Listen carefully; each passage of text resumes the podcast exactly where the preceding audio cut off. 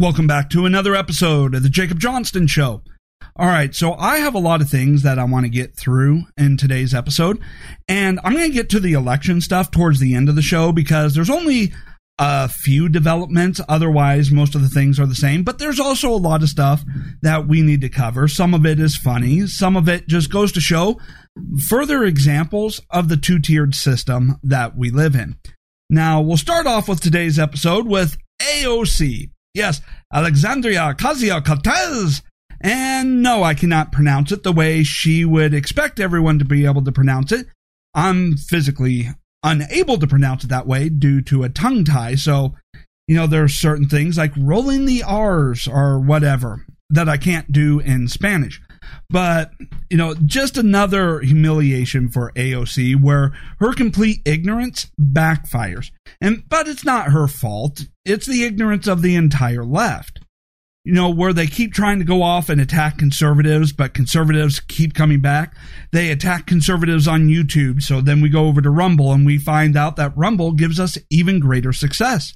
They attack us on Twitter. We go over to Parler. Boom same thing, I know they attack us on Facebook. We go over to MeWe and we find out that we gain a lot more success on these other platforms than we do be on the traditional platforms because it turns out when conservatives aren't censored, their content is very popular.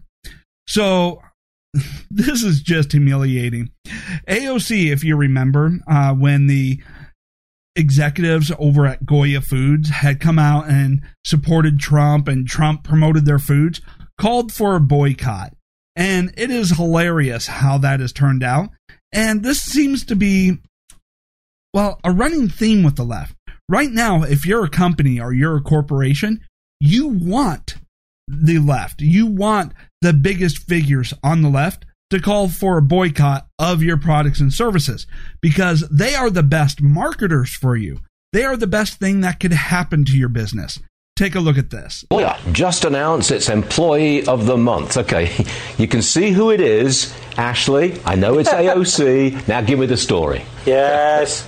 Well, look, I don't know if uh, AOC's picture is on the wall at Goya Foods, but God knows she's earned it. AOC named Employee of the Month earlier this year after she supported the boycott on Goya because CEO Bob Unanue praised President Trump after a roundtable at the White House with Hispanic leaders. Oh my gosh, how could he?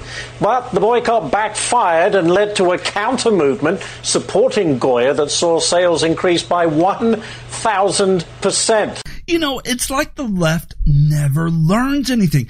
How many times have we gone through this scenario?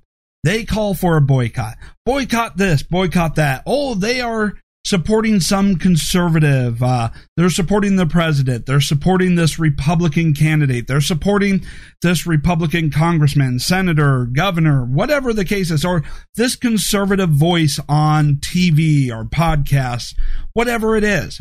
Whenever the left calls for a boycott, whenever any one of them uh, individually or as a group, if they're a prominent figure on the left and they call for a boycott, then sales skyrocket. They go through the roof. Republicans and conservatives gather around, and we actually go through and give those people preferential treatment in our buying decisions.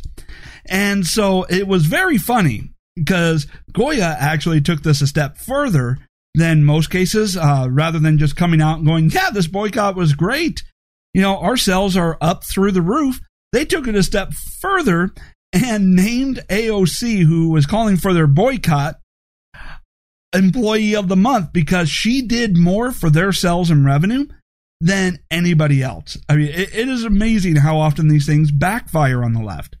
But the left never learns. They deliberately never learn anything. They'll take a failed idea and say, we need to go bigger, bolder, more of it. All right. That is the whole heart of the left. They implement a bad idea then the bad idea fails, and their idea is, well, we'll double down on that bad idea. No, no, no. We're going to expand that bad idea. And sometimes it's not necessarily that it's a bad idea, it's just being ran incompetently. You know, because it's half run by the government or mostly run by the government. And so it is completely incompetent in its operations. And therefore, the government's idea, at least according to the left, is we need to do more. We need to give them more responsibility. We need to have them do more stuff. And it's like, wait a minute, wait a minute. Yes, I got a video here, but it's like, wait a minute, let me get this straight. This agency or this organization or this government entity or partial government entity can't even do its current job competently. And you want to expand their authority? You want to expand what they do?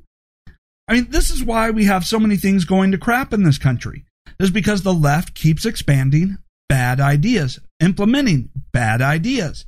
They are just completely stupid and insane. So, what am I talking about?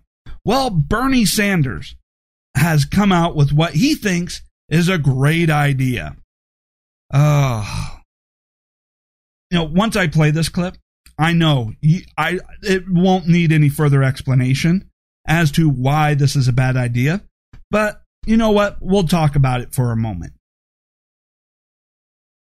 Welcome back. Stamps and a savings account. Bernie Sanders supporters are calling for postal banking a system which would allow local post offices to offer banking services such as checking and savings accounts, check cashing, bill payments, ATM services, even offering low interest loans. Sanders has supported this in the past, saying it would help protect lower income Americans from predatory lending practices. Steve Forbes, your reaction to this? Well, here we have a service that is losing billions of dollars a year, needs a government bailout, and they're going to go in the banking system. Good luck with that. you know, that really goes off to show just how bad the left's ideas are. The fact that you can summarize what their idea is and then explain why it is horrible all in a very short clip like that. So yes, let's take an an institution, the post office, that has a hard enough time actually getting the mail delivered on time and to the right people and put them in charge of banking. And yes, we must expand uh, loaning in this country. We must expand the ability of people to get debt in this country. As if we don't already suffer from some type of debt crisis.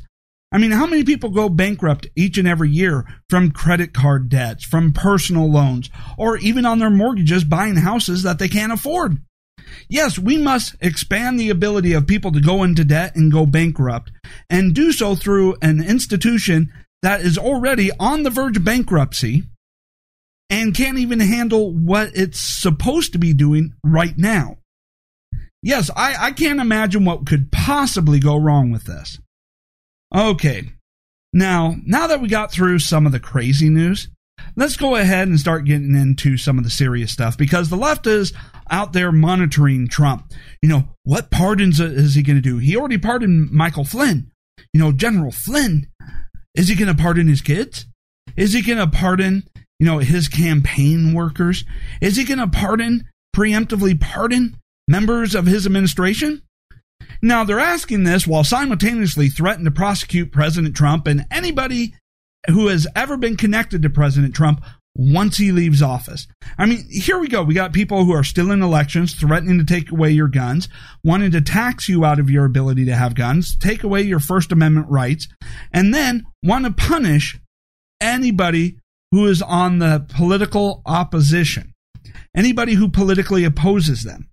I mean, the last time we had a Democrat in the Oval Office, there was massive a widespread abuse of power, using the powers of government to target political opponents. And now they're not even hiding the fact that they plan to use the power of government to target political opponents. It's, it's insane. And so they want to go off and say, is he going to preemptively pardon stuff? And, oh, is he going to try and pardon himself? And would it be an admission of guilt if he preemptively pardoned everybody? Now, the ability to pardon is at the sole discretion of the presidency, and it's a plenary power. He can do it for any reason, for anybody. It's solely up to him what he wants to do. There is no limit to the president's ability to grant pardons to anybody. And no president has ever tried to pardon themselves, so that question has never been answered. Now, why is it that somebody who is innocent would think about issuing pardons? Because usually pardons is generally defined as an admission of guilt, but not in 2020, not with the way the left acts. With the way the left acts, with their constant abuse of power, malicious prosecution, and corrupt judges, issuing pardons as a way to try and protect people from malicious uh, prosecution, from politically motivated prosecutions, from absolute corruption by the Democrats who are just seeking to punish their political opponents. And we saw this with how Judge, what is his name, Solomon, acted in the General Flynn case, especially now that General Flynn was given a pardon and the case was dismissed. Because remember, this judge tried to refuse allowing the case to be dismissed, even though the prosecution wanted to drop the case, even though it was proven that the you know charges were bogus, that the FBI lied about the charges, lied about Flynn lying, and how they coerced a confession by threatening his family. But that didn't seem to matter to this judge. So, what does this judge do? From legal insurrection, Judge Emmett Sullivan, parting shot at Michael Flynn, dismisses case against Michael Flynn as moot in light of a presidential pardon, but spends over 40 pages detailing why Judge Sullivan thinks Judge Sullivan was right. So here it is. We got a situation where Michael Flynn was proven to actually be innocent of the charges. He didn't actually lie. You know, you got a situation where he summarized because remember, he was being asked about a phone conversation that he had a month earlier. He didn't have an opportunity to consult with his notes. And by the way, even if he did consult with his notes, he's not going to remember word for word everything that he said and everything that the other person said. Also, you got to wonder why was the FBI even asking questions about this phone call? Right? You, you got to wonder that because there was no crime, no evidence of crime. Nothing. It was a pretty typical phone call. But they decided they were going to go after. And Comey, Comey even admitted that under normal circumstances, they never would have had an opportunity to interview General Michael Flynn, the national security advisor, but they took advantage of a new administration coming in and the chaotic times of a transition in order to get away with this con job. And so what they did is they went to Michael Flynn and they started asking him questions about this phone call. And so he started answering questions. Of course, the first thing going through his mind is, what's your security clearance? What's your need to know? Right? Because he was given no indication that he was being interviewed as part of any type of investigation. And I would say the national security advisor trumps FBI agents, you know, in a situation where there's no known investigation going on and withholding information due to, well, what's your need to know and what's your security clearance. All right. But beyond that, their idea that he lied. So let me put it to you this way. He goes off and says, Hey, what did you have for breakfast? This is just an example. And he goes off and says, Well, I had eggs, hash browns, and sausage. Well, what happens? Well, then they decide that they're going to target him for lying because he didn't specify that it was scrambled egg or shredded hash browns or maple cured sausage links, not plain old sausage patties. And so they tried to say that he lied. And then they went off and tried to coerce him into a confession by threatening to target his family. All of this has come out. The FBI's purposeful and malicious targeting, the fact that they had no basis for an investigation, the fact that the only point of the interview was to try and get him to miss uh, misspeak or say something uh, that they could use in order to claim that he lied. You know, and so all of this came out. And as a result, the Department of Justice, in light of all the information, tried to drop the case. Well, this judge decided, no, you're not going to be allowed to drop this case. I deem that you're not going to be allowed to drop it. You know, it doesn't matter that the evidence shows that he's innocent. It doesn't matter that you no longer want to prosecute, and that is part of your prosecutorial discretion. You know, this judge decided, I do not like Michael Flynn. I do not like him personally. Therefore, I want to see him punished. I want to see him go to jail for something. This is a judge that put politics above the law. And so he was trying to target and go after Michael Flynn simply because he himself does not like President Trump, Michael Flynn, or the Republicans. It is amazing how this judge tries to go off and act like he has any credibility.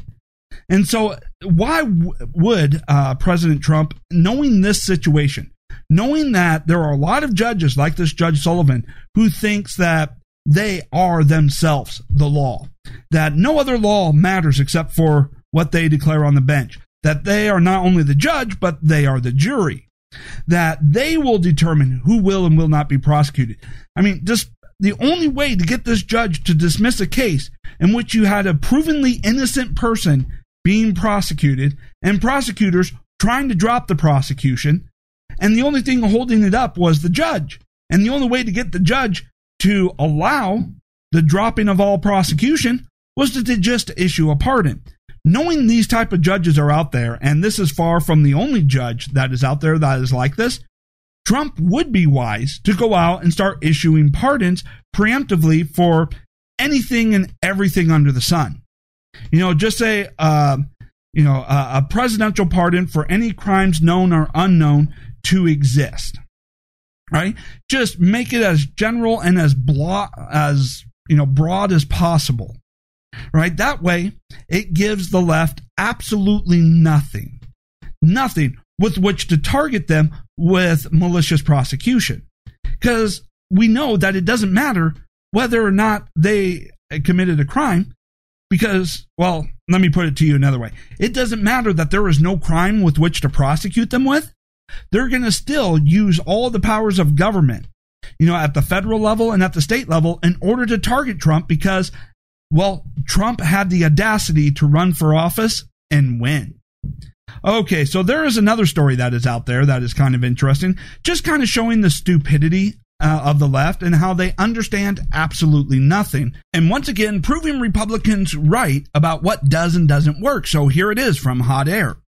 After eight years of gun buyback program, California shocked to see gun violence still rising. Hmm, I wonder why that is. So, who would be the ones bringing the guns back to the government for a gun buyback? uh, law abiding citizens, maybe the left trying to do some virtual, virtue signaling. And so it turns out as law abiding people disarm themselves, criminals feel more confident that in a given situation, they're the only ones with guns. And as such, as being the only ones with guns, they know that if they go into a particular situation to rob someone, chances are they're going to be safe. You know, they're going to be going up against a defenseless victim. So is it any wonder that gun violence is on the rise in California? Yes, ultra liberal California. The we have the most restrictive gun laws in the country. Oh wait, maybe that is Chicago. But California has some of the most restrictive gun laws in the country and yet they are competing with Chicago and New York when it comes to gun violence. I mean, this is something that we on the right have been talking about for a very long time. That when only criminals are armed, that tends to lead to a very bad situation. That tends to lead to a place where, well, no consequences means, well, they can just do whatever they want. Right? And of course, they'll probably wear masks so you can't identify them. And as long as they never actually have to shoot, well, it's going to be hard to match who the criminals are, right? Okay, so there is another interesting story, and then one more, and then I'll get into the whole uh, election issues uh, that are going on right now, and an interesting twist to the election. Okay, so one last issue. Yes, we're going to talk about aliens. Oh, yes, aliens. So, as you notice throughout the year, the Pentagon has been releasing, well, photos and videos of unidentified aircrafts moving in such a manner that no earthly uh, aircraft could actually move. And then there was that one release about materials or debris or you know things recovered from well, vehicles not made of this earth statement. Do you remember that when they said, yes, we have recovered uh, data and uh, material objects from vehicle off-world vehicles not made of this earth, which is an interesting way uh, to go off and try and describe what an alien aircraft is. But now there's a story out there where someone's going off and saying that yes, you know, some Israel intelligence officer saying, yes, aliens are real and that Israel and the United States have been in touch with aliens, um, have actually communicated with them. Trump was going to expose them at one point, and then they convinced him not to. And then there's a little bit of a twist to that. And it's an interesting twist because if we were to go through and connect some of Trump's previous actions, then maybe it might seem to have some sort of credibility to the idea of aliens. I mean, I don't know. I'm just going to go ahead, play the video, and let you decide for yourself. Aliens exist and President Trump knows about it. That's according to Israel's former space security chief. In an interview with an Israeli newspaper, he said the aliens have been waiting until today for humanity to develop and reach a stage where we will understand in general what space and spaceships are. Well, this is quite a story, and it comes from the man who headed Israel's space security program for nearly 30 years. Chaim Eshed is making the extraordinary claim that the United States and Israel have been in contact with a group of aliens for years, not immigrants, but extraterrestrials. He has called them the Galactic Federation of Aliens, and he says President Trump is aware of the existence of these aliens and had been on the verge of revealing their secrets, he claims, but was asked not to do so by the Federation in order to prevent what he calls mass hysteria. Though remember, a year ago, he did set up the Space Force as the fifth branch of the U.S. Armed Forces. Well, we did ask the White House, the Department of Defense, and Israeli officials to comment. So far, they have not responded to the NBC News request, and I wonder if they ever will. You know what? It's 2020, so I guess anything's possible, and they have been slowly releasing things that tend to give all this alien talk some credibility. So I have a few questions here. One, is our government dumb enough to be sending them something of value for nothing? With our government, you never know. We always talked about how we never wanted to find life on other planets because our government would be dumb enough to send them money. Okay, number two, how much influence do they have over our government and over our body politics? Inquiring minds want to know. Are they leftists? If so, why are they allowed anywhere near this planet? Two, or uh, not two, but whatever. The next question I have is Are they conducting experiments on the human population? If so, is that why the left is so crazy, deranged, and out of their minds? You never know. It could be. Okay, okay. So I had a little bit of fun there, but now it's time to get on to some of the election stuff. So apparently, there is, uh, well, I guess this isn't really new information. We've all known that foreign governments and um, foreign uh, countries have been hiring lobbyists to try and influence our elected representatives at the state and the federal level. I've always wondered why it is that foreign governments are allowed to lobby our elected representatives. I mean, think about this. They're supposed to represent us. I don't get why anybody not connected to my state has the right or ability to go through and start lobbying my legislatures. You know, start lobbying my elected representatives to advance their goals to the detriment of, well, me and everybody in my community.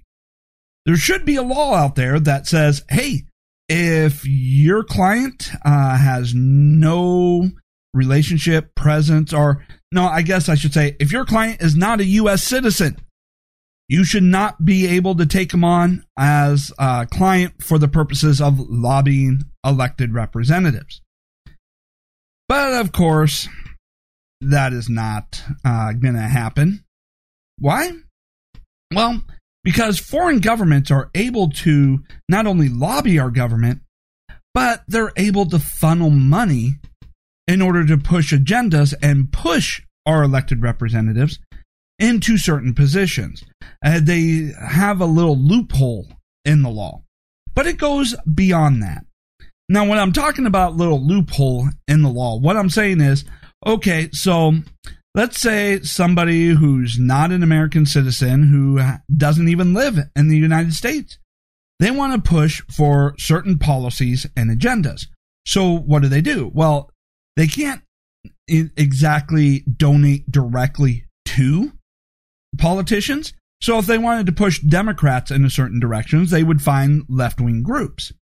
And they would then donate money to those groups. And then those groups will pay people to be full time protesters, activists, to go out and, you know, gather in masses or put together, you know, events in order to, I, what they call protest or, you know, lobby the legislature in order to do certain things. But also, these groups can then take money that they've received in donation because, well, they're not a political candidate and they're not uh, a political action committee. These could be groups like, let's say, Black Lives Matter. Right? Now, they're a political group, but they're not an official campaign, campaign committee, so on and so forth. So they can connect or collect donations from all around the world. And then they can use that money to organize, to push our uh, politicians in a certain direction, or they could donate to certain politicians because the money that they're donating isn't necessarily, you know, coming from the foreign source. You know, it's just a little accounting trick. But that type of influence, uh, which has been going on for quite a long time, pales in comparison to something else that may be going on. So let's go ahead and take a look at this video wrote a piece for the Wall Street Journal, and you say China is targeting members of Congress with six times the frequency of Russia and 12 times the frequency of Iran. What is behind Beijing's aggressive approach? So they want laws and policies out of the United States that are favorable to China. And what they're really trying to do is through blackmail, through bribery, through overt and covert influence, trying to make sure that only laws that are favorable to China are passed. Have you been to Capitol Hill and have you briefed this threat information to lawmakers? I was so troubled by what I saw from the position as the Director of National Intelligence that I went and briefed both the House and Senate intelligence committees on this information, which they found surprising and troubling. Well, isn't that interesting? So, this goes beyond the typical scenario whereby, let's say, someone like George Soros. George Soros decides he wants to fund Black Lives Matter and Antifa and say, hey, I want you to do XYZ. I want you to organize. I want you to put a bunch of pressure on your legislatures, your elected representatives, in order to push for policies such as, and then name it. You know, name uh, whatever particular policy that you want and go, oh, yeah, by the way, if you don't do this, I'm just going to stop donating to you. Right? And you could call that a quid pro quo.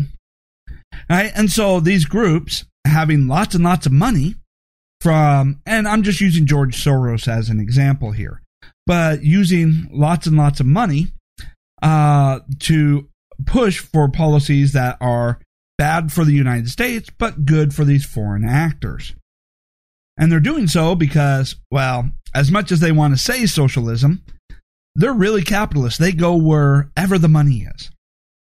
So there's that. But now we're getting into a situation where there is um, deeper influence peddling and it's even getting into blackmail.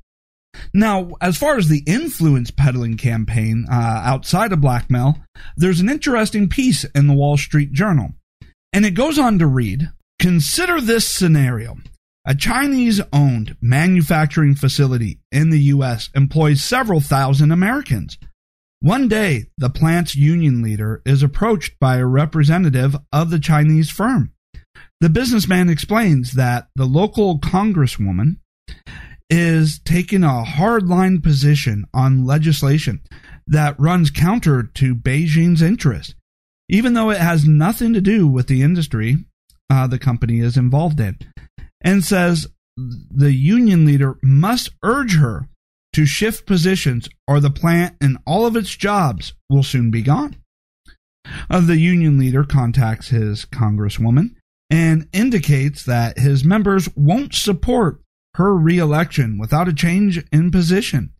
He tells himself he's protecting his members. But in that moment, he's doing China's bidding, and the Congresswoman is being influenced by China, whether she realizes it or not.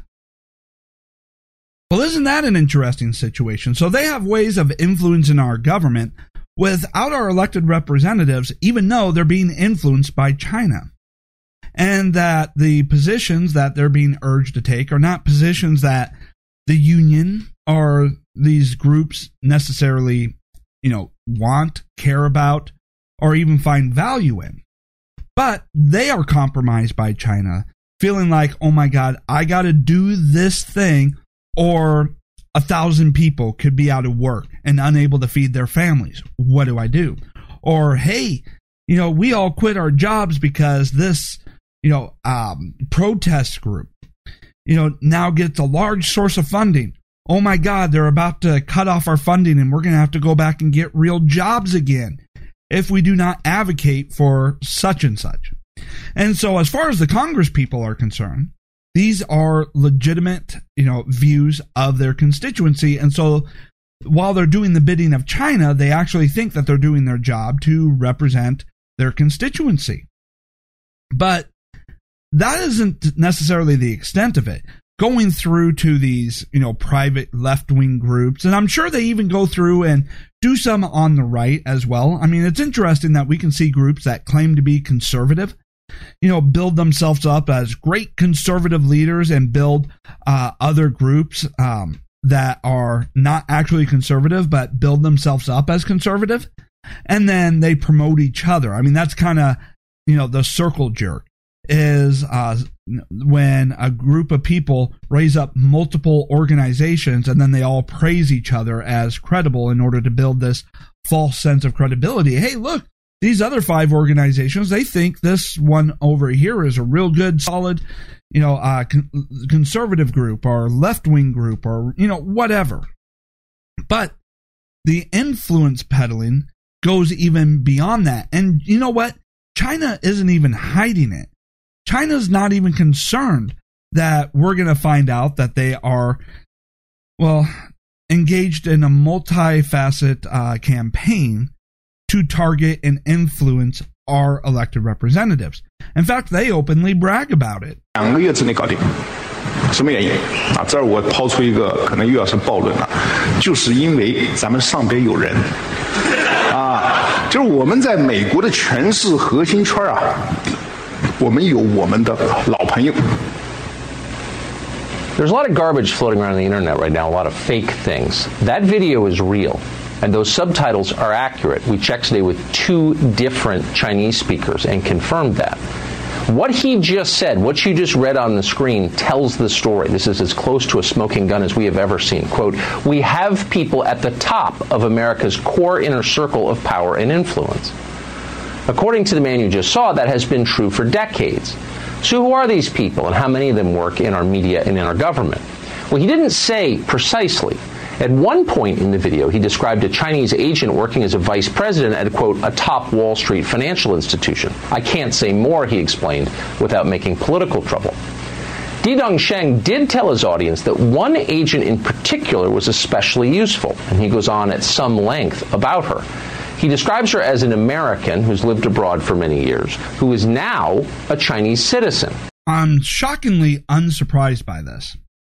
Just I'm just not surprised that China has been able to go through and build up influence by getting their people into certain key strategic locations. And I suspect that it goes beyond just getting people around circles of influence within the government. I have a feeling it also deals a lot with businesses.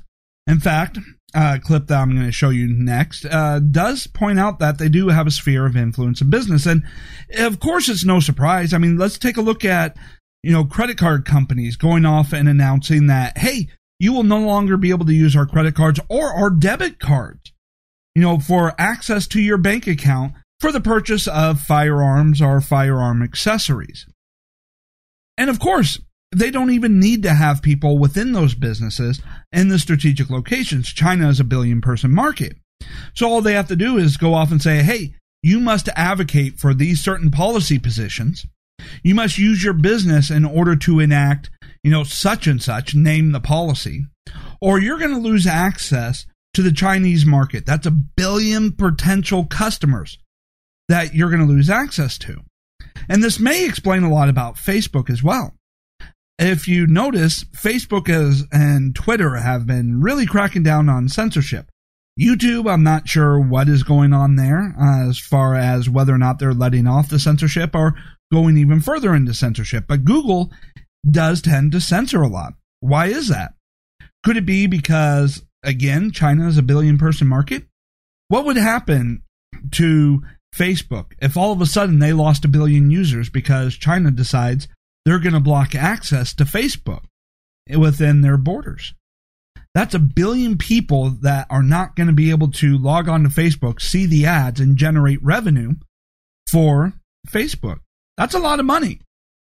And Twitter, which is not nearly as big, but still, they want to be able to have access to that billion person market. What would happen if all of a sudden Twitter is no longer allowed in China? Now, Twitter doesn't actually have a billion users, so I'm not sure it will affect Twitter nearly as much. But I can see where, you know, China is putting pressure on Facebook and Twitter and Google to go off and censor certain stories or censor certain viewpoints that the Chinese government doesn't like, or you're going to lose access.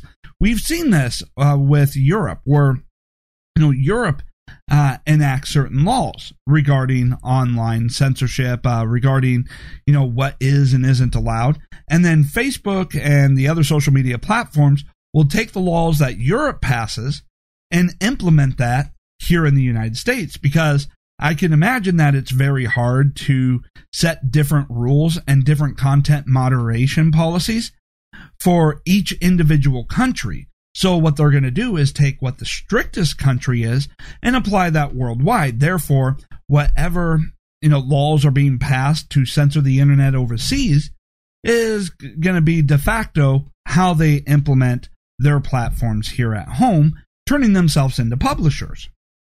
It's amazing how much other countries are able to influence our own country, influence our businesses, who, who then in turn influence our elected representatives because businesses have a lot of money. It's no doubt that, you know, Facebook can go out there and donate a lot of money to a lot of politicians. And of course, politicians want that money, want money going towards groups supporting that politician. So if Facebook were to go out there and start telling these certain politicians, hey, you need to back off this vote, you need to switch your vote. Otherwise, I'm going to take all this money that I have and fund your competitor. So it's very much a layered situation here where they're going all the way down to the grassroots organizations, all the way up to the big major corporations. And it's starting to make sense why these major corporations are taking political sides. I mean, think about it. It never really made sense to me why a bank would go out and take a political side and alienate half the country, alienate half their potential business. Maybe it's not because they are incredibly stupid and incompetent. Maybe it's because they're being threatened to have their access to the Chinese market, a billion people, be cut off completely. And hey, maybe that's why journalism has died in the United States. Because, hey, you know, CNN uh, has international operations. They want to be able to broadcast in Europe. They want to be able to broadcast in China. They want to be able to broadcast in all these other countries. And therefore, they have to have programming that appeases these governments or they're going to be cut off. And if CNN had to rely solely on their broadcasting here in the United States in order to stay afloat, they would go completely under. So it, all this influence peddling is really, well, it's sophisticated when you get down to it. It's it's layered. It's like an onion. Just as you start getting to one layer, it, you find more depth, more layers. And yes, this does end up relating to the election. And I'm building up to that, and I'll explain how I think all of this is connected to the election here in a little bit, but I'm building this up for you so that you can understand just how, you know, the type of operation China is engaged in. So let's go ahead and take a look at this other piece from Tucker Carlson. Oh, Donald Trump, he notes, because the Chinese do pay close attention to what we say here. Donald Trump has complained about Hunter Biden and his ties to the Chinese government. Those are real, he just confirms. So now you know why you weren't allowed to talk about Hunter Biden's laptop, why big business aligned as one, the tech companies and the rest, to suppress that story because they were implicated in it. Back in October, we interviewed a man called Tony Bobulinski. We interviewed him because no one else would. Tony Bobulinski was a business partner of the Bidens. Here's what he told us about China. And in a document that you guys have, and uh, I think it's been provided to you know to the world, the Chinese reference that because of their trust in uh, the Biden family, that Chairman Yi and Director Zhang are uh, excited about moving forward in this. And in that document, they reference loaning five million dollars to the BD family. Right. The BD family is the Biden family. Now, if you were to take that and you were to put it into the context that President Trump no one has been harder on China than President Trump. You could almost say that President Trump has been very devastating to China. China's ability to influence China, China's uh, markets, China's dominance, and a lot of other areas. And so you could imagine here that when we came to an election and there was a chance to be able to finally get rid of President Trump and put in someone who is well, more controllable. Someone who is going to implement policies that are favorable to China rather than putting America first. Someone that they can control, maybe through a blackmail file.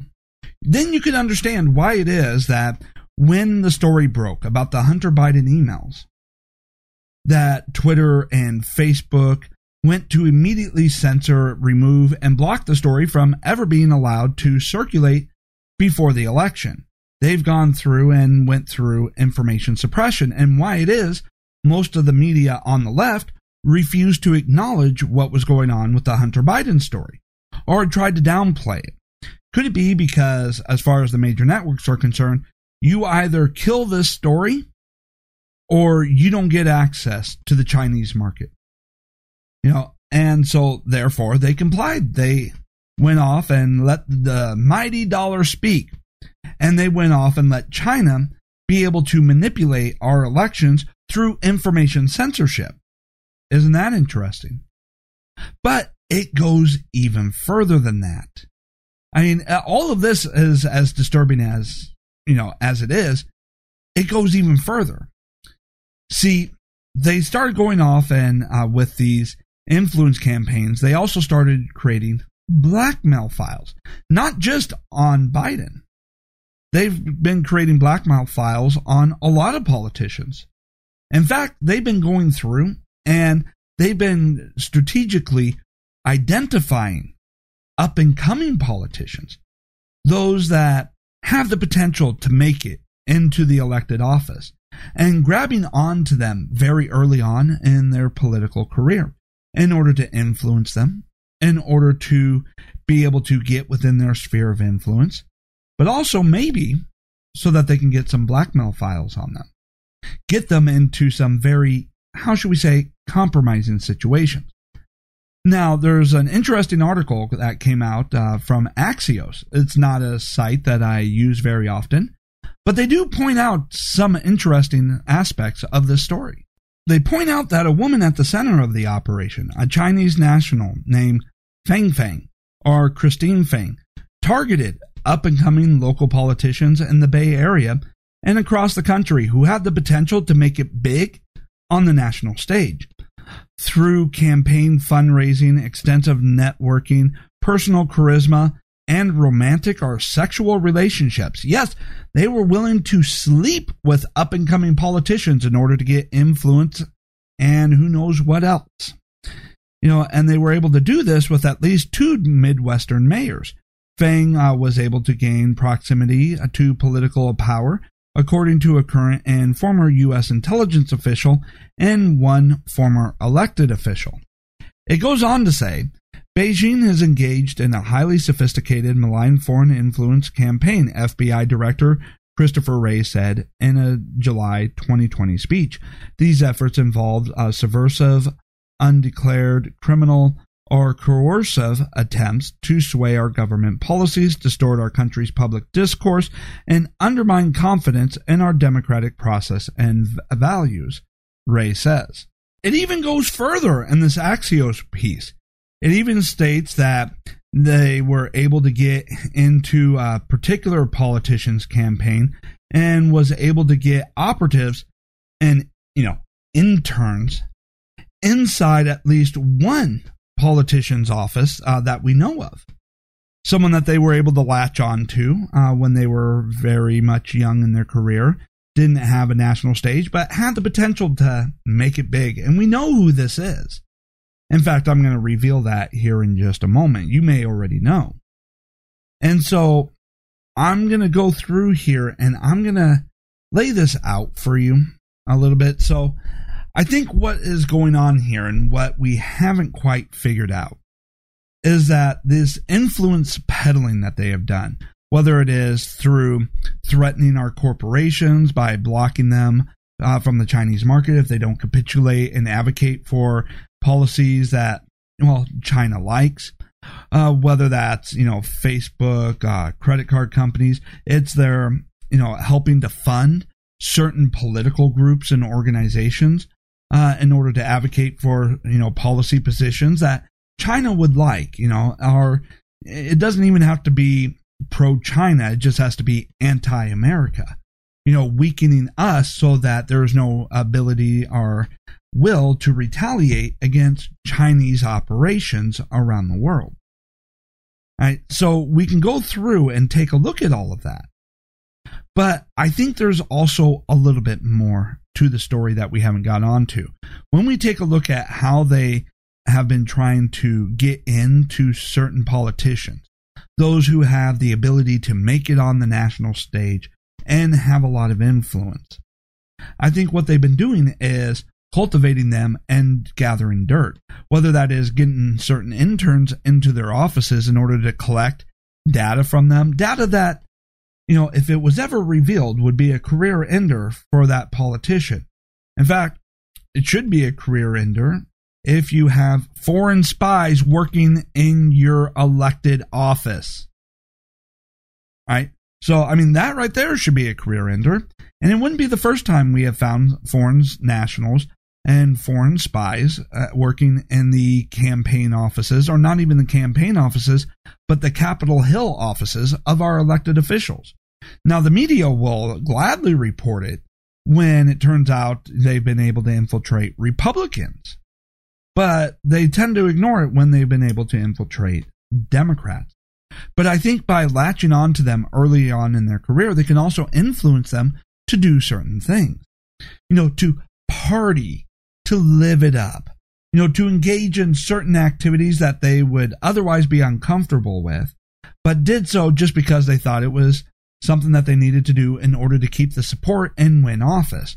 Which then means by the time they get into office their very first time, they're already compromised.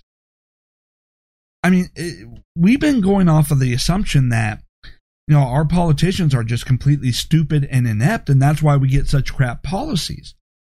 Well, you know, when we take a look at the left and when we take a look at the right, we think it's because they're spineless, they're unprincipled. But maybe it's just because there are that many people in elected office have been compromised by the Chinese government. And so we can go off and we can, you know, speculate a little bit, but I'm going to go ahead and play this last clip here. And then I'm going to go ahead and tie it into the election for why it is I think we're seeing some of the things that we see. So here is one more clip regarding the Chinese influence campaign. A blockbuster story happening on Capitol Hill this morning. Democratic Congressman Eric Swalwell, who sits on the House Intel Committee, reportedly has ties to a Chinese spy, that alleged agent apparently trying to influence American politicians. And now Republican lawmakers are demanding answers. Eric Swalwell, who has used his office to promote Beijing's talking points, almost word for word, ones that matter, by the way, a man who admits to a close personal relationship with an actual Chinese spy who helped him get elected to Congress, raised money for him, and put an intern, probably another spy, in his office. That man continues to serve on the House Intelligence Committee, where he has unrestricted access to classified information. Huh. Isn't that something? Eric Swalwell. Here's a guy whose only claim to national uh, prominence is the fact that he had gone through and attacked President Trump on the whole Trump Russia collusion story. He was out there swearing up and down all over the media. I mean, not swearing as in cussing, but swearing that, you know, President Trump was compromised by a foreign power, was being blackmailed and controlled by a foreign national, uh, foreign nationals, you know, by Russia's government, by Putin himself. And then it turns out that Eric Swalwell himself may be compromised and being blackmailed by a foreign government in order to advocate policies favorable to that government. And I suspect he's not the only one. I would probably suggest that Adam Schiff is probably another person that has been compromised and being blackmailed by the Chinese government. You could take the most prominent Trump Russia collusion hoaxers and if you dig enough, I'm sure you'll find out that they have been compromised by the Chinese government. And why is that? Well, Trump was not controllable by the Chinese government, unlike uh, Obama, Biden, and unlike Hillary Clinton. Trump was an uncontrollable factor, and so they needed to find a way in order to try and mitigate or limit all the damage that he could do to the Chinese Communist Party. And the Trump Russia collusion hoax was a great story for them. It was a great way to try and divert his attention and, you know, limit how much Congress may be willing to cooperate uh, with him in enacting certain policies, believing that, okay, maybe he might be under the influence of a foreign power. It's interesting as we go through and we take a look at this story and to try and figure out just how many politicians on both sides have been compromised by China and maybe some other foreign nationals uh, as well. I mean, it would make a whole lot of sense as far as some of the policies that they implement that put America last. I mean, take a look at Joe Biden. He's going out there and he was trying to basically put America last when it comes to the COVID 19 vaccine and immediately trying to go out there and claim that he's going to distribute that to the rest of the world before we here in the United States get vaccinated by these vaccines created by American companies inside the United States. Isn't that amazing? So they're going back to this America Last policy in order to serve their real masters, not us, the voters, but these foreign governments. Now, how does this all relate to the election? Well, let's take a look here. We have an election in which there is a lot of evidence of fraud a lot of evidence of irregularities. An election that doesn't make any sense whatsoever. And no, I'm not saying that the Chinese government was behind that. I'm saying that, you know, the Democrats are well, you know, into election fraud, that they would pull it off themselves and that they would coordinate with other groups or businesses in order to try and pull off this election fraud businesses that themselves may be compromised uh, by China. But then again, they don't really need to be because these voting machine companies are owned by foreign governments who have their own agenda, their own reasons for wanting to rig the elections and collude with the Democrats in order to do so. But what's interesting is taking a look at the Republicans, Republican governors, Republican secretaries of state in light of all the evidence of fraud and irregularities, proclaiming that they're not going to do anything about it. They're not going to investigate any of it. They're not going to do any forensic audit. They're not going to do anything to audit the vote to ensure the integrity of our election. And this has been strange to us, trying to figure out why it is that Republican governors and secretaries of state, I mean, we understand why the Democrats wouldn't do that because they don't want to get caught for the election that they rigged. But in Republican controlled states, it's been baffling. You know, it's been baffling why they wouldn't want to investigate this. And maybe we know why. Because they themselves are compromised. Maybe it's because they themselves are being blackmailed, whether that be by China or any other country in which Trump's policies has been benefiting the United States at their expense. Now, I would say that China, in addition to everything else that they're doing, getting into these financial firms and maybe setting up, you know, certain insider trading transactions in order to dirty up certain politicians uh, so that they can go through and say, hey, look what happened here. We can release this. No one's going to believe you. You're going to end up in uh, jail or you're going to lose your seat.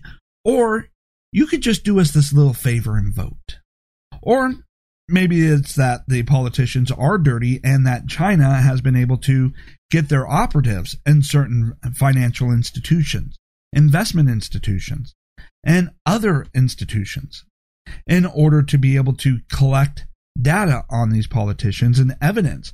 I would even go off and say that China probably has a lot of operatives and spies. I mean, there's a lot of people in China whose jobs, while they're going off and maybe pretending to be building up businesses here in the United States and shipping products overseas, and, you know, they're providing jobs and income to people, but that business may just be a front in order to get their agents here in the United States to follow around these politicians, to try and collect evidence and dirt, you know, going through and using surveillance, you know, um, whether that be surveillance microphones, uh, cameras, you know, whether that be pictures, videos, catching them cheating on their spouse, or engaging in other illegal activities, and then going, hey, you know what? Here's a file we have on you. This is just a copy we need you to do XYZ for us and find a legal way to do that. Or in this particular case, in this election, yeah, this election was fraudulent. There's a lot of evidence of fraud and irregularities. But don't you look into that. Oh no, don't you look into that. Look at this file we have on you. Man, this is some really horrible things. You're going to lose your office. You may even be prosecuted depending on what it is. Or you could just refuse to investigate the election. You could just refuse that. I know I dropped my pen. Anyways, you could just refuse to investigate the election and let this fraudulent election go through with Joe Biden, who will be much better for the Chinese Communist Party. You could even say the same thing when it comes to these judges. We see a lot of judges making a bunch of stupid, irrational decisions that don't make any sense that aren't even in line with the law.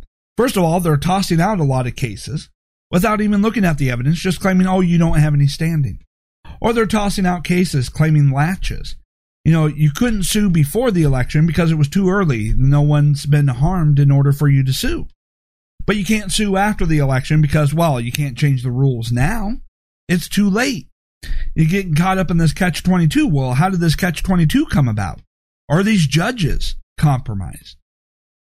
Are they being blackmailed in order to ignore the evidence and just toss out all these lawsuits related to the election?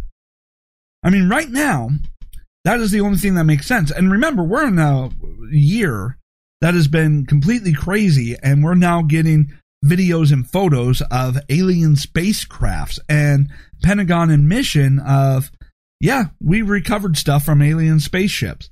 So is it really that far out to say that China, with all the other influence uh, peddling that they've been doing and all of the operations that they've been going through to dig up dirt, get themselves implanted in various governments, various corporations in order to pressure and influence our elected officials, is it really outside the realm of possibility that they've been coming around uh, for years now following politicians, following judges around in order to dig up as much dirt on them as possible so that in situations such as what we see in this election, they can blackmail them. Don't you dare look into it. It's, it's going to destroy your career. And you, hey, look, this one right here is going to land you in jail. All you have to do to avoid jail time and keep your office is ignore the fraud, ignore the evidence. Don't even allow this lawsuit to be argued before the court. That's how I think this kind of ties in to the election. All of this. Why it is we're seeing so many Republicans turning a blind eye to the election fraud because it's not just the Democrats that are compromised. I think there's a lot of people in the Republican Party that has been compromised as well. Can you think of any other explanation why it is in an election with so much fraud and irregularities, with so few people having any faith or trust in this election, why it is they would refuse to do a, an, a, an audit of the election? To do a forensic audit of the voting machines and the mail in ballots? No, no, no. They only want to pretend like they're doing something, like the recount.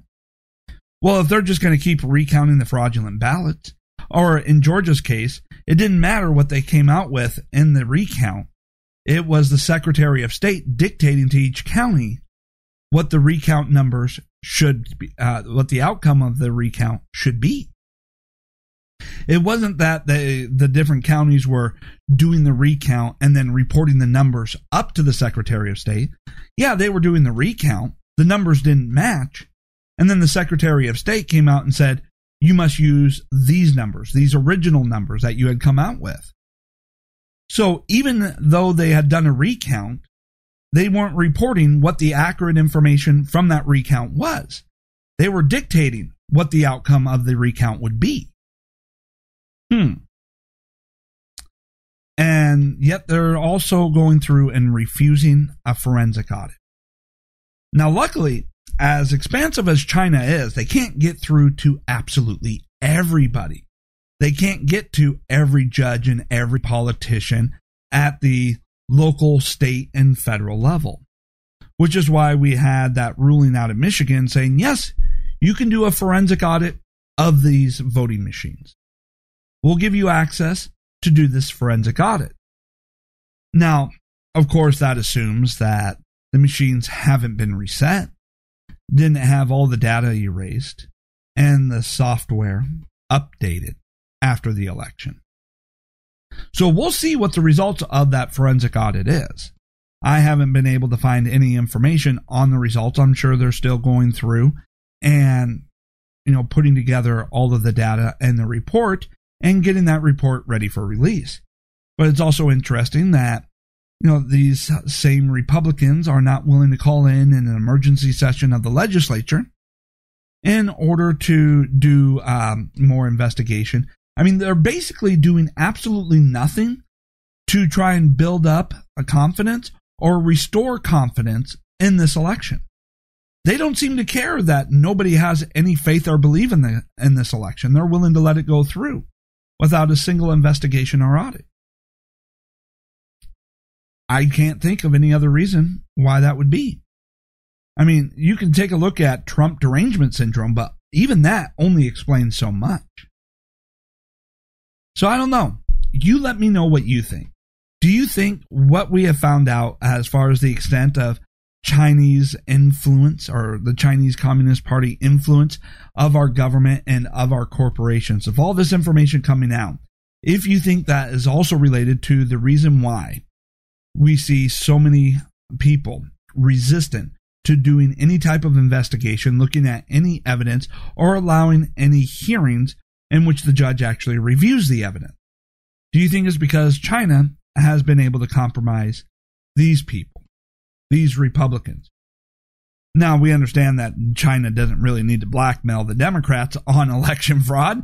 You know, the China's just like, oh, the Democrats, you know, they engaged in the fraud. They have their own motives and reasons for why it is they want to cover it up. So they're only using their blackmail files on the Republicans. But I'm sure with as insane and crazy as the Democrats are, advocating for policies that would be very harmful to the United States, that a lot of that has to do with them being compromised and blackmail. And what we are seeing is those who are actually standing up, demanding the audits, wanting to take action to ensure the integrity of the election. Those may be the only politicians that we have that are not compromised by a foreign government like the Chinese Communist Party. All right, so let me know what you think. If you're watching this on video, leave me, you know, comments, let me know what you think. You know, click the thumbs up if you haven't already, hit subscribe, notification bell. You know the drill over there on YouTube. I do everything again over on Rumble, on BitChute. Uh, if you're listening to the audio version on the podcast, go ahead, make sure that you've hit subscribe. Share this on social media all over the place, especially on Parler and MeWe where when you actually post something, it actually gets seen, you know, is not censored. So go ahead and do all of that. Thank you so much for watching, and I will be back again soon.